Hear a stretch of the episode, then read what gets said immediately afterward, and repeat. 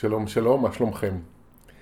אני הולך אה, לדבר היום אה, בפרק הזה על הנושא של הורות ועל השאלה האם להביא ילדים או לא להביא ילדים לעולם.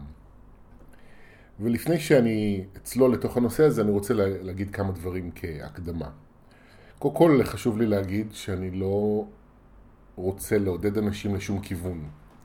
זאת אומרת, לעודד אנשים להביא ילדים זה באמת אין צורך כי יש את זה הרבה במדינה שלנו, אבל אני גם לא רוצה לעודד אנשים לכיוון של לא להביא ילדים. אה, זו החלטה מאוד משמעותית לכל החיים, לכאן ולכאן לכל החיים, וכל אחד חשוב שהוא יחליט אותה מתוך עצמו. ואני הולך לספר גם את הסיפור שלי וגם להציע איזה כמה נקודות מבט שעזרו לי בתהליך הזה, שאולי יעזרו לחלק מכם, למי שמתלבט ושואל את השאלה הזו. אני רוצה לספר גם כעוד חלק בהקדמה, אה, כמה פרטים ביוגרפיים עליי, חלקכם יודעים את זה, חלקכם לא. אני בן 44, אני יליד 1976, אני גיי, אני נמצא במערכת יחסים כבר 14 שנה, אנחנו נשואים בסביבות הארבע שנים, קצת יותר, ואנחנו לא רוצים ילדים. זה המצב. יש לנו החלטה לא להביא ילדים, ואנחנו גם לוקחים בחשבון שאולי יום אחד ההחלטה הזאת תשתנה. אבל ככל שהשנים עוברות ואנחנו יותר חוקרים את הנושא הזה, כל אחד משנינו בתוך עצמו וגם ביחד, אנחנו מגיעים לאיזושהי מסקנה יותר ויותר ברורה שילדים אנחנו לא רוצים. אני יכול להגיד עליי שבמובן מסוים כבר הפסקתי לשאול את השאלה הזו. זאת אומרת, אם עד לפני, לא יודע, אולי שנתיים, שלוש, השאלה הזו הייתה מאוד אה, אינטנסיבית עבורי, שאלתי אותה הרבה והתעסקתי בזה הרבה. בשנתיים השלוש האחרונות נהיה לי איזשהו שקט בפנים, שזה ברור לי שאני לא רוצה. אמ, זה גם קרה במקביל לשלב שבו חלק מהחברים שלנו הביאו ילדים לעולם, וגם נולדה לי אחיינית ראשונה, והקרבה לילדים עשתה את זה עוד יותר ברור, ולראות את ההיריון ואת הלידות ואת מה שקורה מאז, עשה את זה יותר ברור. ואני גם רוצה להגיד שאני לא אומר את זה כי אני לא אוהב ילדים. ואני מסביר את זה כי אני שומע לפעמים על אנשים שלא רוצים ילדים, והסיבה שהם לא רוצים ילדים כי הם לא אוהבים ילדים. יש להם איזושהי רתיעה, וזה לא המקרה שלי. אמ, זה בכלל לא בא מהמקום הזה. למעשה אני חושב שהפעם היחידה ש... דיברתי או חשבתי בצורה אה, מסודרת ומודעת על האפשרות להביא ילדים הייתה בשיחה עם אימא שלי אה, לפני הרבה שנים. אני התחלתי לצאת מהארון בסביבות שנת 92, 91, 2 ובאחת השיחות שהיו לי עם אמא שלי על הנושא הזה באותן שנים, אז uh, היא, היא דאגה שאני אהיה לבד, ושלא יהיו לי, לא יהיו לי ילדים. גם חשוב להבין, תחילת שנות התשעים, רוב האנשים, מה שהם הכירו על עולם הגייז בארץ היה את הסרטים של עמוס גוטמן. גם אני, זה בעיקר מה שהכרתי עד אז. וזאת הייתה, הסרטים האלה שיקפו מציאות של אה, בדידות מאוד מאוד גדולה, של הרבה פחד וגם של מחלות ומוות. ואני זוכר את עצמי בשיחה ואומר לה, מה פתאום, אני, יהיו לי ילדים. במין איזה אמירה כזו אה, של צעיר מפוחד וחסר ביטחון שרוצה להציג ביטחון ואומר אני לא הולך לשלם על זה מחיר, יהיה לי את מה שאני רוצה.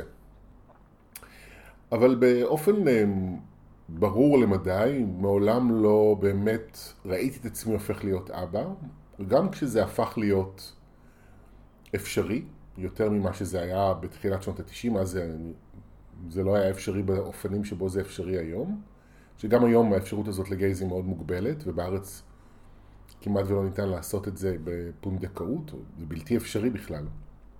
יש דרכים אולי אחרות, אבל גם מאוד מצומצמות. אמ, אז אני מעולם לא חשבתי על זה בצורה מסודרת ואמרתי כן אני רוצה אמ, אבל כשהכרתי את אה, שי, את אה, בן הזוג שלי, אני הייתי אז בן 30, הוא היה בן 25, אז הוא דיבר על זה שהוא רוצה ילדים, ואני זוכר שהיה לי כזה איזה מין מקום בפנים שאמר, זה עשוי להיות ה deal breaker בינינו. כי הייתה לי תחושה מאוד ברורה שאני לא רוצה ילדים. ומה שקרה במהלך השנים זה שהתחלנו לשאול שאלות. מה שלצערי הרב בכל הנושא של הורות אנשים לא עושים בדרך כלל. הם לא שואלים למה הם רוצים ילדים, ולא שואלים למה לא רוצים ילדים. ושנינו נמצאים במסע רוחני כבר הרבה שנים, והמהות של המסע הרוחני שלנו היא לשאול שאלות על דברים שאנשים בדרך כלל לא שואלים עליהם שאלות. כמו למשל מה אני מרגיש, או מה אני רוצה, או למה אני מגיב כמו שאני מגיב, אה, או למה אני נמנע מתגובה כמו שאני נמנע מתגובה. ואנחנו שואלים את השאלות האלה בכל תחומי החיים, והולכים בעקבות השאלות האלה לגלות ולהכיר את עצמנו. אז גם בנושא הזה של הורות, התחלנו באיזשהו שלב בצורה יותר מסודרת ועמוקה לשאול שאלות. Okay, אוקיי, למה כן ולמה לא? ולשמחתי אנחנו חלק אה, מקהילה רוחנית, והרבה מאיתנו, אם לא כולנו, התחלנו להתעסק בשאלה הזו. חלק מהחבורה שלנו החליטו שהם רוצים ונולדו ילדים, חלק החליטו שלא רוצים, אנחנו מאלה שהחלטנו שלא. אבל המסע הזה סביב השאלות האלו, מתוך השאלות הללו, הוא מסע מאוד מעניין, שאני ממליץ מאוד לכל אחד לעשות את המסע הזה. אני לא אומר לכם תביאו לא תביאו, כי זו באמת תשובה שכל אחד צריך לתת לעצמו. אבל אני כן אומר, תשאלו שאלות. כי זו החלטה שאי אפשר uh, להתחרט עליה, כמו כל החלטה אחרת בחיים. ולצערי הרב אני שומע יותר ויותר על הורים שמדברים על זה, שהם בדיעבד לא היו מביאים ילדים, אולי לא בגיל הזה, אולי בכלל לא. עכשיו, אני מצד אחד שמח שלאנשים יש יותר ביטחון לבטא את עצמם והם לא מתביישים, שזה מאוד חשוב. מצד שני, חבל. חבל.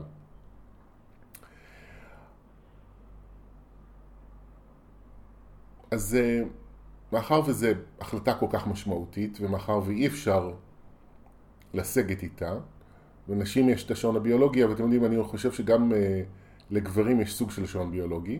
נכון, אני יכול להיות uh, כמו שלמה ברבא ולהביא ילד לעולם מגיל 65, אבל אני חושב שזה לא כל כך פייר כבר כלפי ילדים, שהם צריכים ללוות הורה לזקנתו בגיל צעיר, וגם להיפרד מהורה בגיל מאוד צעיר. אני חושב שזה גם לא פייר כלפינו כהורים, כי צריך גם פניות אה, רגשית ופיזית כדי לגדל ילד, ובגילאים כאלה אנחנו בדרך כלל פחות פנויים כבר.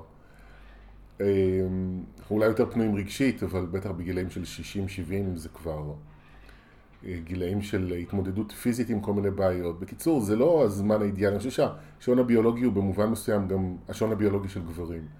אז בסדר, אנחנו אולי יותר גמישים מנשים במקום הזה, וזה אני, אבל גם לנו יש איזשהו גבול מסוים שלדעתי כדאי להכיר בו ולכבד אותו. אה, מה עוד שבימינו עם כל סוגיית הפוריות שנמצאת בכל מקום כמעט, זה גם כבר לא מובן מאליו אולי כמו פעם. טוב, ברגע שאני רוצה אז אני מחליט שכן ו... ונכנסים להיריון, לא. זה בכלל לא מובן מאליו. הדברים האלה לוקחים זמן, לפעמים. לפעמים גם לא, אבל לפעמים לוקחים זמן וכדאי אה, להתייחס לזה. לקחת את זה בחשבון, את האפשרות הזו.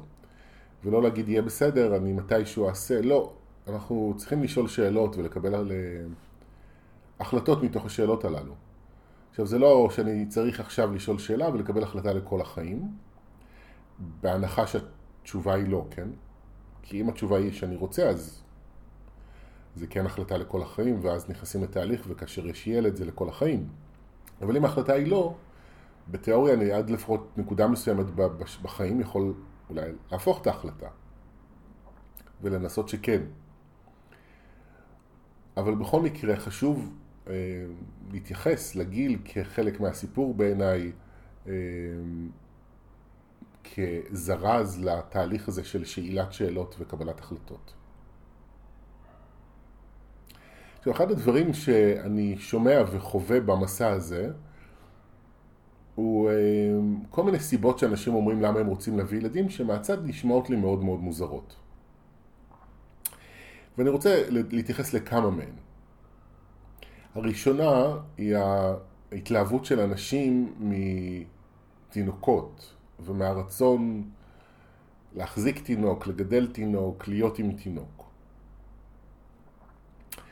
וזאת סיבה מאוד מוזרה מהסיבה הפשוטה שהתינוקות היא שלב מאוד קצר בחייו של בן אדם. כאשר אני בוחר להביא ילד לעולם, השלב התינוקות הוא שלב קצר ואת רוב חיי, את רוב החיים המשותפים שלי ושל הילד שלי, אני אבלי אעבור כשהילד הזה מבוגר. ובכלל, להביא ילד לעולם זה גם חלק מהבלוף, כי אני לא מביא ילד לעולם. גם הילדות היא שלב קצר בחיים שלנו. אנחנו מעבירים את רוב חיינו כמבוגרים, לא כילדים. ולכן בעיניי הדרך הנכונה להסתכל על זה, זה אני בוחר להביא אדם לעולם. אני בוחר להביא אדם ולגדל אותו בעולם הזה. אני לא מביא תינוק או ילד, כי כל זה זה שלב מאוד מאוד קצר.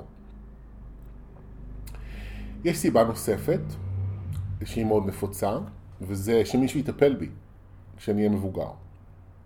עכשיו תראו, אני בן בכור, ויש לי שני אחים צעירים ממני, ושניהם גרים בברלין.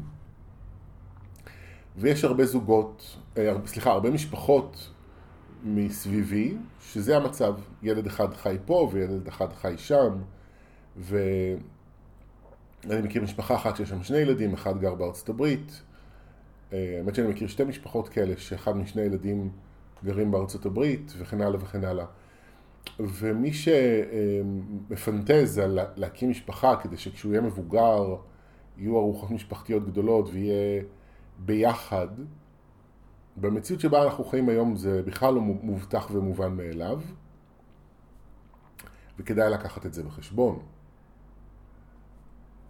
אי אפשר לדעת מה יהיה. אם הם מגדלים ילדים בצורה בריאה, אז יהיה להם ביטחון עצמי וחופש לקבל החלטות איפה ואיך הם רוצים לחיות. והאיפה יכול בהחלט להיות מחוץ למדינה, וזה כל זה כמובן בהנחה, כל זה בהנחה שיהיו יחסים טובים עם הילדים, שגם זה לא מובן מאליו. הרבה אנשים לא ביחסים טובים עם ההורים שלהם, ואין יחסי קרבה, גם אם גרים בארץ, אז גם זאת לא הבטחה. שוב, אי אפשר לדעת מה יהיה. וזה מוביל אותי לסיבה השלישית, שאנשים רוצים לעשות תיקון לילדות שלהם, והם רוצים לגדל ילדים אחרת מאיך שגידלו אותם. ובהקשר הזה הרבה אנשים אני שומע אומרים, אני לא אהיה כמו ההורים שלי. אז בואו, אני רוצה לנפץ את הבועה הזו, אתם תהיו כמו ההורים שלכם. במאה אחוז בוודאות מוחלטת. ואתם מוזמנים בשמחה רבה לפסול את מה שאני אומר ולהגיד שאני מדבר שטויות ולהביא ילדים ואז להבין שאני צודק.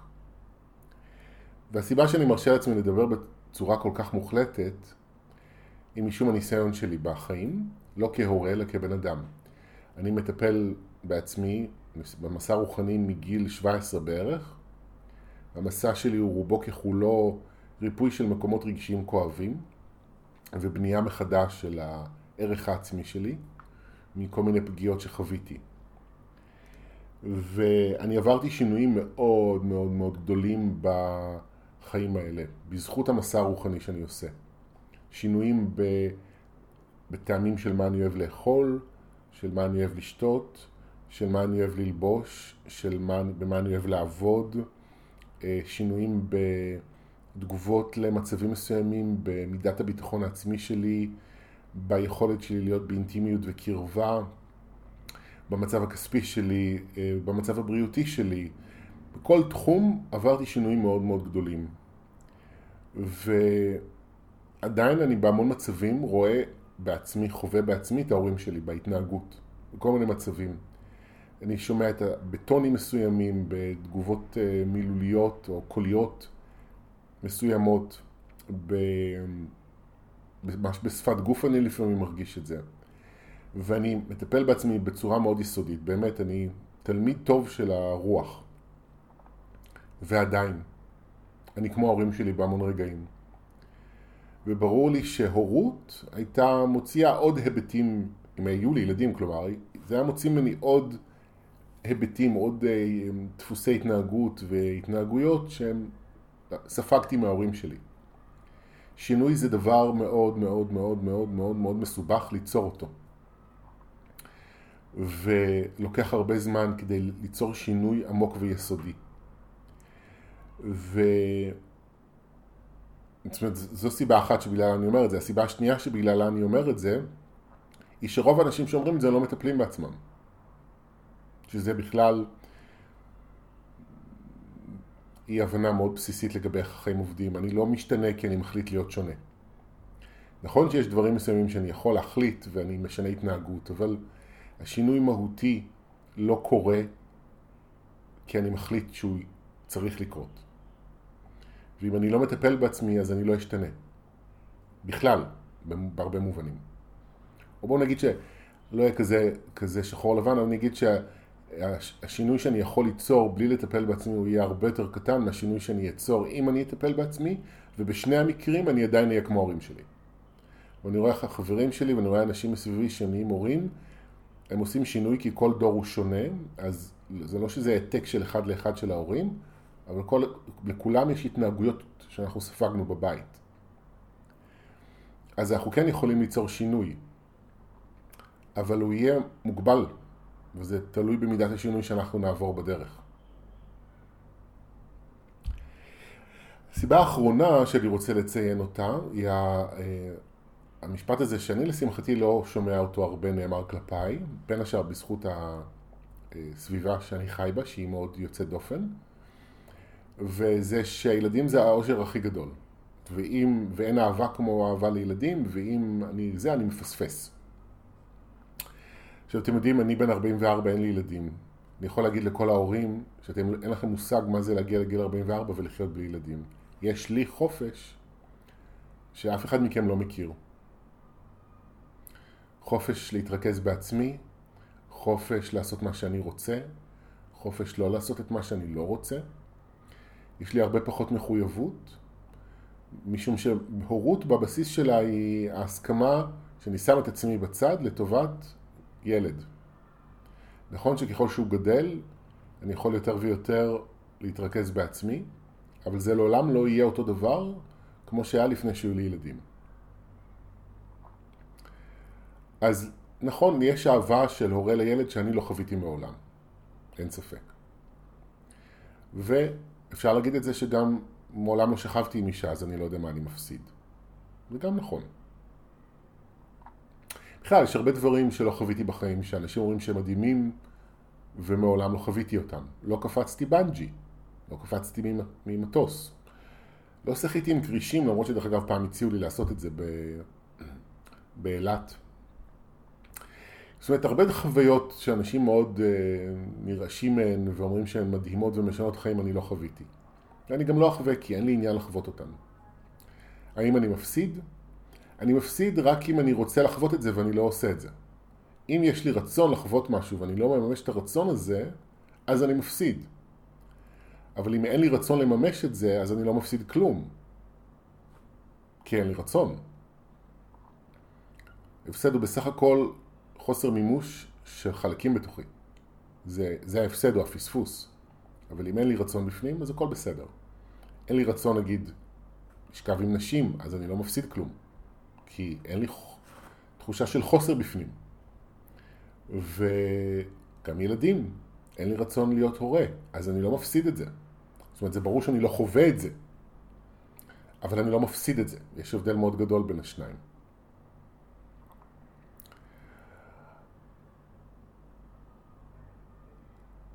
ועניין של, אה, זאת אומרת, אומרים שזאת אהבה מאוד אה, גדולה, שאני מסכים, אין ספק,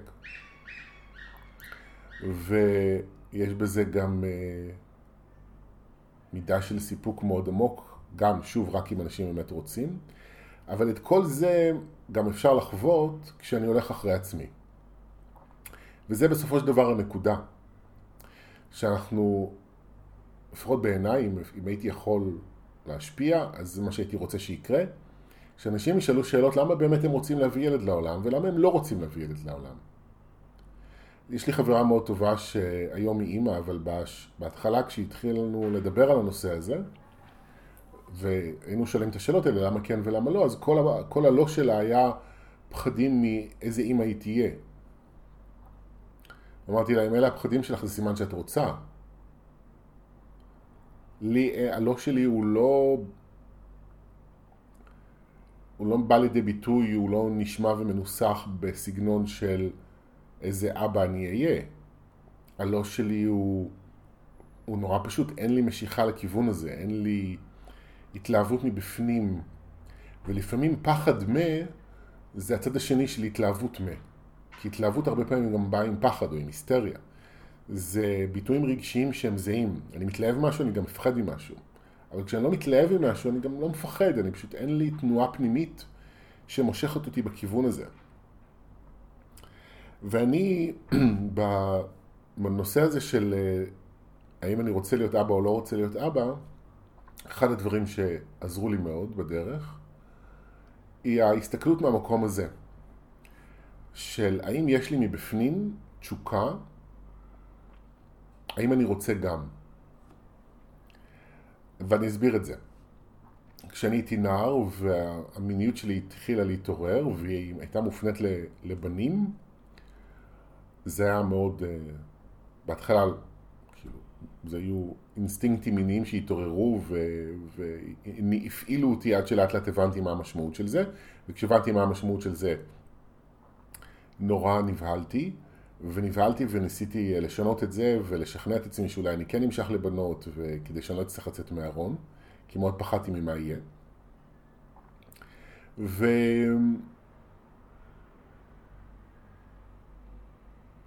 וזה לא משנה כמה ניסיתי, לא הצלחתי. כי הפנימיות שלי דיברה בצורה מאוד ברורה. אני ידעתי על מי אני מסתכל. וזה היה על בנים ולא על בנות. אני זוכר את עצמי, הייתי בן איזה שמונה, נראה לי, לא יודע בן כמה בדיוק, קרקס מדרנו הגיע לארץ, שזה היה מאורע מאוד יוצא דופן, בתחילת שנות ה-80, ואנחנו הלכנו, לקרקס עם אה, אני ובן דוד שלי, שהוא צייר ממני בכמה חודשים, והאבות שלנו. ו... ובאנו עם משקפת כדי להסתכל על המרחוק, על כל הקפיצות וזה, ואני זוכר שבאיזשהו שלב לקחתי את המשקפת, אבל אני לא הסתכלתי על הלולייניות, כמו שהבן דוד שלי עשה, הוא אמר לי תסתכל על הלולייניות, אני הסתכלתי על הלוליינים.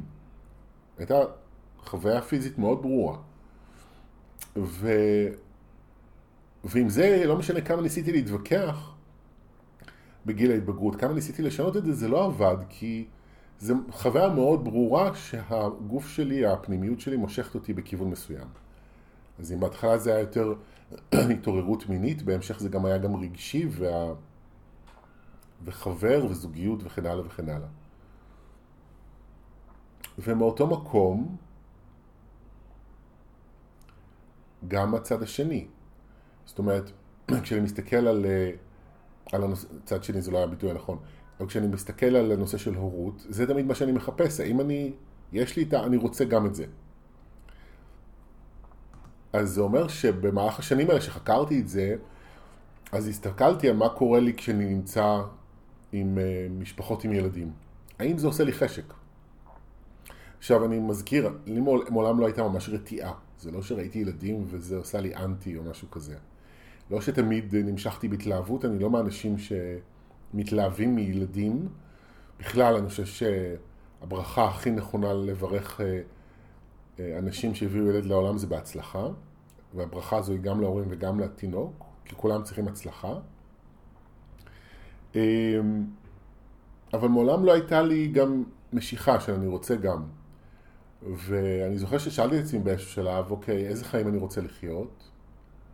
מה, מה בא לי שיהיה בהם בהמשך הדרך? ודמיינתי את עצמי עם ילד, וזה לא עשה לי שום התלהבות מבפנים.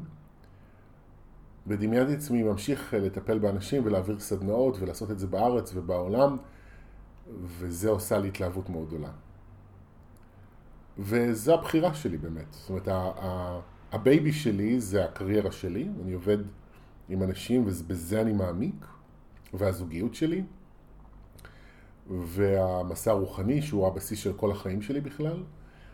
אבל אלה הדברים שאותם אני רוצה לטפח ולפתח, והחבורה שאני חלק ממנה וכן הלאה, אבל זה, זה החיים שלי. את הנתינה שלי, את התשוקה שלי, את האש הפנימית שלי של הנתינה, אני, היא זורמת בכיוון של עבודה עם אנשים. עכשיו שוב, זה המקרה שלי, כן, יש כל מיני אנשים שלא רוצים ילדים והקריירות שלהם הם במקומות אחרים לגמרי. לא בהכרח בתחום של טיפול. אבל הפואנטה היא לא במה אני עוסק, אלא עצם העובדה שתחום העיסוק שלי זה המקום שאליו התשוקה שלי הולכת. והתשובה הזו נשארה יציבה וברורה עד היום, ויכול להיות שגם יום אחד היא תשתנה, אני לא יודע. אני מודה שזה נראה לי אה, מאוד לא סביר שהיא תשתנה, אבל איפה אני יודע? הרבה דברים לא סבירים השתנו בחיים שלי, אז הרבה דברים יציבים שלא היה נראה שהשתנו, כן השתנו, אז אין לי מושג איפה אני אקום בעוד חמש שנים ומה אני ארגיש. אבל אני יכול להגיד שזאת שאלה שאני שואל אותה, ולכן מהסיבה הזו שגם אנחנו זוג גברים ואין לנו את השעון הביולוגי הרגיל, ואנחנו יכולים גם בעיקרון בעוד חמש שנים להביא ילד, אז השאלה הזו ממשיכה להיות במידה מסוימת רלוונטית. וכל עוד היא רלוונטית, צריך מדי פעם לחזור ולשאול אותה, למה אני רוצה ולמה אני לא רוצה. עכשיו אני יודע להגיד למה אני לא רוצה. ויש לי גם דעה שאומרת שמי שרוצה להביא ילד לעולם צריך לרצות את זה כי הוא רוצה להתפתח דרך הורות, כי הוא רוצה לעזור לגדל בן אדם בעולם הזה. אתם, התפקיד של הורים הוא לא לחנך, אני אומר אתם, אבל לא בהכרח כל מי שמקשיב לי זה הורים לעתיד, אבל התפקיד של הורים זה לא לחנך, זה לעזור לגדל. ילד גדל מעצמו, והתפקיד של ההורים זה לעזור ולכוון ולתמוך. והילדים של, בטח הילדים של היום, יודעים הרבה יותר מאיתנו. לא צריך לחנך אותם, כמו שלמה ברבא אמר את זה יפה באיזה סרט תעודי שעשו עליו, שראיתי השבוע. הוא אמר שההורות זה, זה בעיקר לא להפריע. ומאוד אהבתי את המשפט הזה. הייתה בו, יש במשפט הזה גם צניעות וגם אה, בגרות. ומה שהרבה פעמים חסר, בטח כשאתה הורה צעיר. שאתה חושב שאתה יודע הכל ואתה חושב שהתפקיד שלך זה לחנך את הילד. ולא, ילדים, בעיקר צריך לא להפריע להם. זה בעיקר. אז זה, זה בעיניי מה שצריך להניע אנשים, כי מעבר לזה אי אפשר לדעת מה יהיה. וכאן אני אולי אפתח, אגיד עוד משהו כאילו בסוג של סוגריים, כי שכחתי להגיד את זה בהתחלה, שאחת הסיבות שאנשים מביאים ילדים זה כדי ליצור קרבה בזוגיות. כדי לא להיפרד, כדי זה. שזה באמת אחד הדברים הכי אבסורדים, כי הרבה פעמים זה קורה בדיוק הפוך. Uh, בהנחה שזה גבר ואישה, ואישה נכנסת להיריון, אז היא נכנסת לתוך ההיריון, זה תהליך מאוד, כמה שהוא זוגי, הוא גם עדיין מאוד מאוד אינדיבידואלי. זה אישה עם עצמה, בתוך עצמה עם התינוק, ואחרי זה שהוא נולד, וזה חוויה מאוד שונה מהחוויה של הבן או בת זוג שלא בהיריון, ו... וכל ההתמודדות אחר כך עם הגידול של התינוק יכולה להיות כל כך אינטנסיבית, רגשית ופיזית, שאין זמן ליחד, ליחד הזוגי שהיה פעם. התקשורת הופכת להיות בדרך כלל הרבה יותר פרקטית, עניינית. אין זמן לבלות ביחד, וגם אם יש זמן, אין כוח. אז גם זה והרבה פעמים זוגות שבשנים האלה גם נפרדים הרבה פעמים אחרי ילד. כי זה מעמיק לפעמים את הפער ואת החוסר תקשורת ואת הבעיות שהיו תמיד. קיצור, ילד לא פותר כלום. הוא פותח פתח לדרך חדש להתפתחות ולגדילה ולחיים.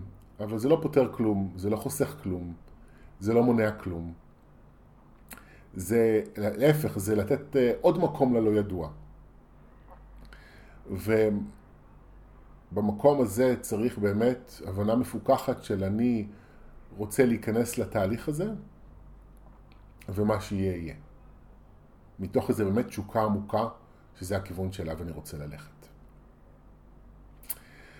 זהו, אני מקווה שהדברים שלי פתחו לכם קצת נקודות מבט, יעזרו לכם קצת לשאול שאלות, ושתקבלו החלטות יותר שלמות, לא משנה איזה החלטה, לכאן או לכאן.